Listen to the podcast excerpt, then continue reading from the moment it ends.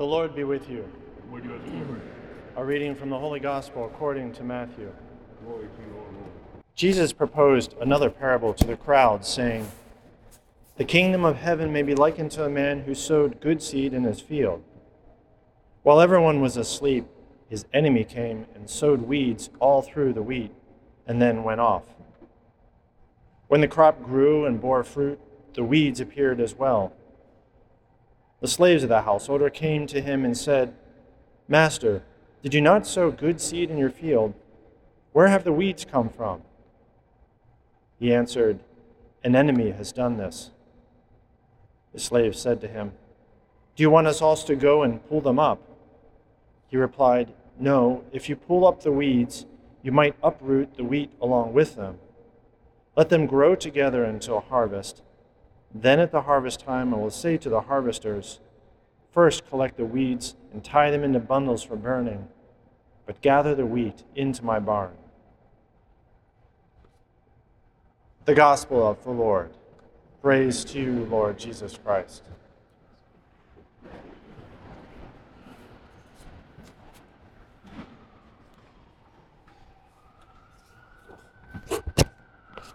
So I um, I only live here in Old St. Pat's part time, and I live but I'm actually up in Westchester, is where my religious house is, and and so I do a lot of commuting back and forth. So I have a lot of time to listen to podcasts and and uh, and talks, and usually, as you might guess, focus a little bit more on spiritual matters and or apologetic type things. And, and every once in a while, you hear one thing just one too many times that it becomes a homily. And that's what you're going to get right now. And it was this I was listening to this interview of a, a, gentleman who's probably a, an agno- uh, agnostic, and he was interviewing this, this uh, scientist who was uh, a great scientist who was a very much a proponent of, of intelligent design. And, and so he was, he was digging into that. And, and then and the, as soon as the scientist would make some points, I mean, the scientist was a Christian. I mean, a practice, he's probably Protestant, but uh, very, very much practicing, very convinced, and very open about that.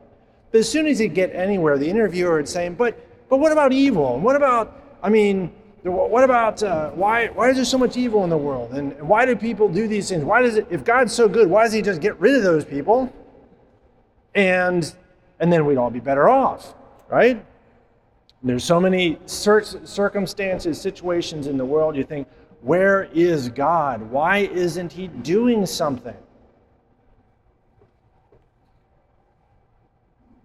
So that was what was bothering me a lot. It's like, come on, come on, answer him. Come on, you can do it. You can do it, Mr. Scientist. You can do it. And, and it just wasn't coming out. He, he got, got off on another tangent. So this is the answer, hopefully, that the scripture um, is providing us. First of all, there isn't an easy canned answer. It's, oh, it's just because of this, right? Oh, okay, I didn't realize it was that simple. No, it's not that simple. It never is. But when we go into scripture and allow ourselves to soak in it and allow it to and allow not, not just to simply go in and try to pluck out the answer we're looking for the one we're hoping we find. I hope it does this and i hope it's allowing me to do that and it and i think it ought to say this but allow ourselves to be completely opened up to say no allow it to speak. Allow the lord to speak to you God spent about a thousand, oh, this is a little aside, God spent about a thousand years inspiring people to write different things. That's about like all the scripture from, from the book of Genesis all the way to the end of the, when the last epistle was, was written, spans about a thousand years. That's a long time. So there's a lot packed in there, a lot of wisdom. That's the name of the book that from the first reading. Okay, so that's our existential question why doesn't God fix the evil that's happening in that country over there and just get rid of that dictator? Why doesn't God get rid of the evil in my friend, my neighbor over here? There's good in there and there's bad, and why doesn't he just pull out that bad? It's so obvious to everyone except him or her. And maybe the more sensitive question why doesn't God just pull the evil out of me? because I see some thorns growing up inside of me, and I try to keep plucking at them and, and, and getting at them, but it's, they're just not going away. So, first of all, I wanted to reference the first reading. As far the, the first argument against this is to say, well, well, God must not be strong enough. He just can't do it. Already, the book of wisdom is speaking against that. It's, it's saying, you, it, it's, it's reminding us again, this is inspired. This isn't just random what somebody happened to think about the matter. No, this is like God inspiring this individual in his own thoughts, in his own words, expressing out what, what here. You are the master of might. Power, whenever you will, attends you. There, there isn't a single thing that God can't do. I mean, like for like not being strong enough. He could come along and say, okay, in that country over there, that guy gone, that lady gone. And your friend over here, inside of them, the good and the bad, I'm just going to pull that out. And inside of you too. God can do that. That's not beyond the scope of his capabilities. Maybe every once in a while it does seem to happen.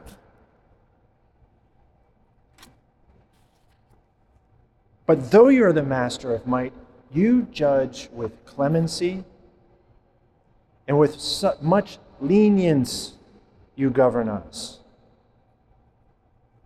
Lenience. Does, does that mean he's being soft on us? He just said, well, you know, they really can't do any better, so I'll just give them a I'll give him a C minus and just let it go.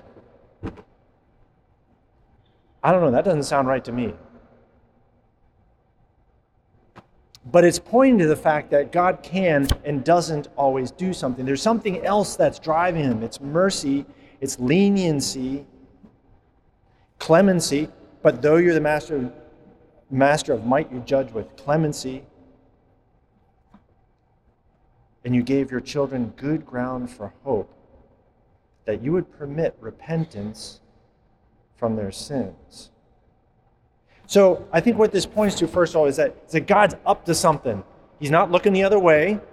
He's not like, oh gosh, I really don't want to have to deal with this. Can we just, well, just, I'll just pretend it's not happening. I'll, I mean, that's the kind of thing that we do when there's something inside of us or something inside of our friend. We just want to, okay, just put the blinders on. Well, just put up with it and go. That's not God. That's us, not Him.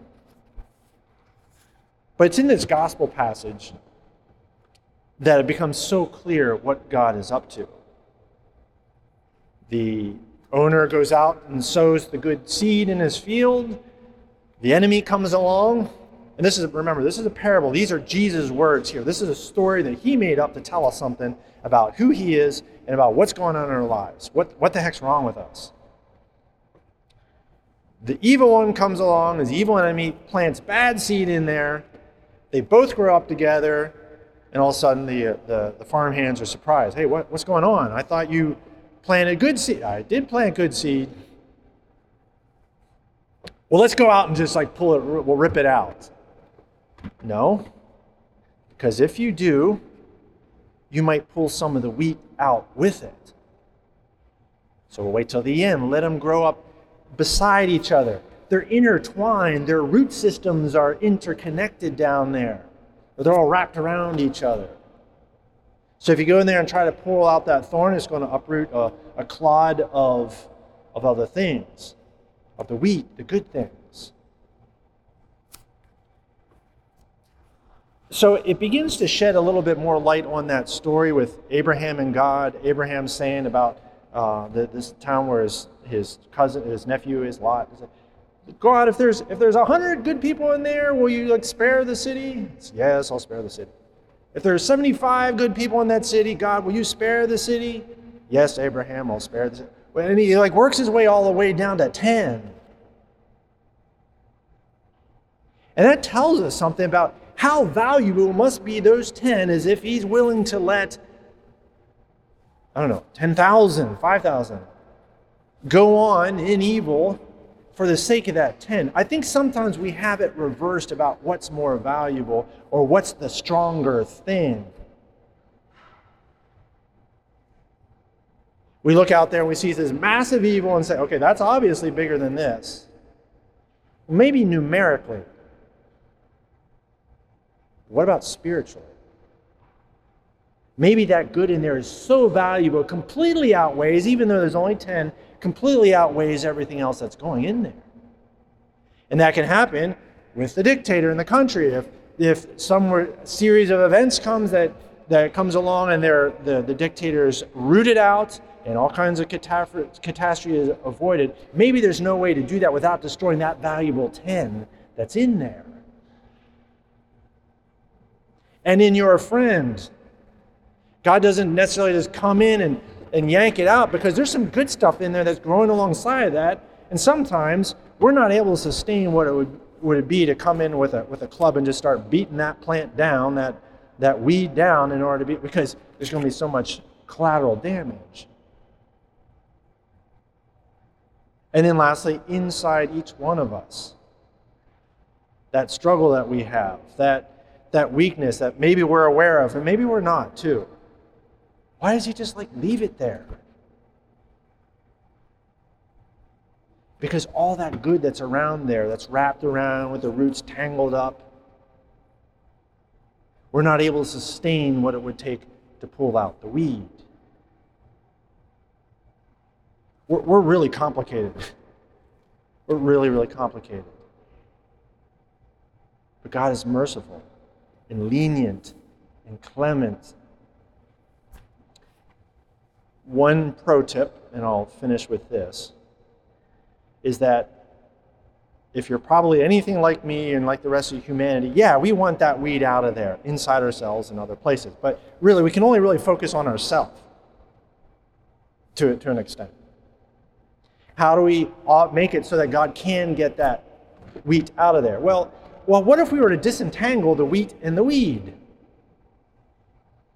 I think sometimes we've got certain a certain area in our life that's got some good stuff in it, and there's something that's not so good in there, and we're just clutching onto that with it, and we got it all bound together, and we're hanging on so tight that there's no way God's going to get that weed out of there because we got we're hanging on to it everything in so hard, including that weed that's in there along with all the wheat. But what if we were to lack, relax our grip? Take our hands down, open up, Lord, it's all yours. Sometimes it's fear that he's going to touch that good thing. No, no, no, no, no, don't go there. And we're afraid of losing out on what might good be good, joyful, noble, holy, enjoyable. We're afraid of losing out on those things.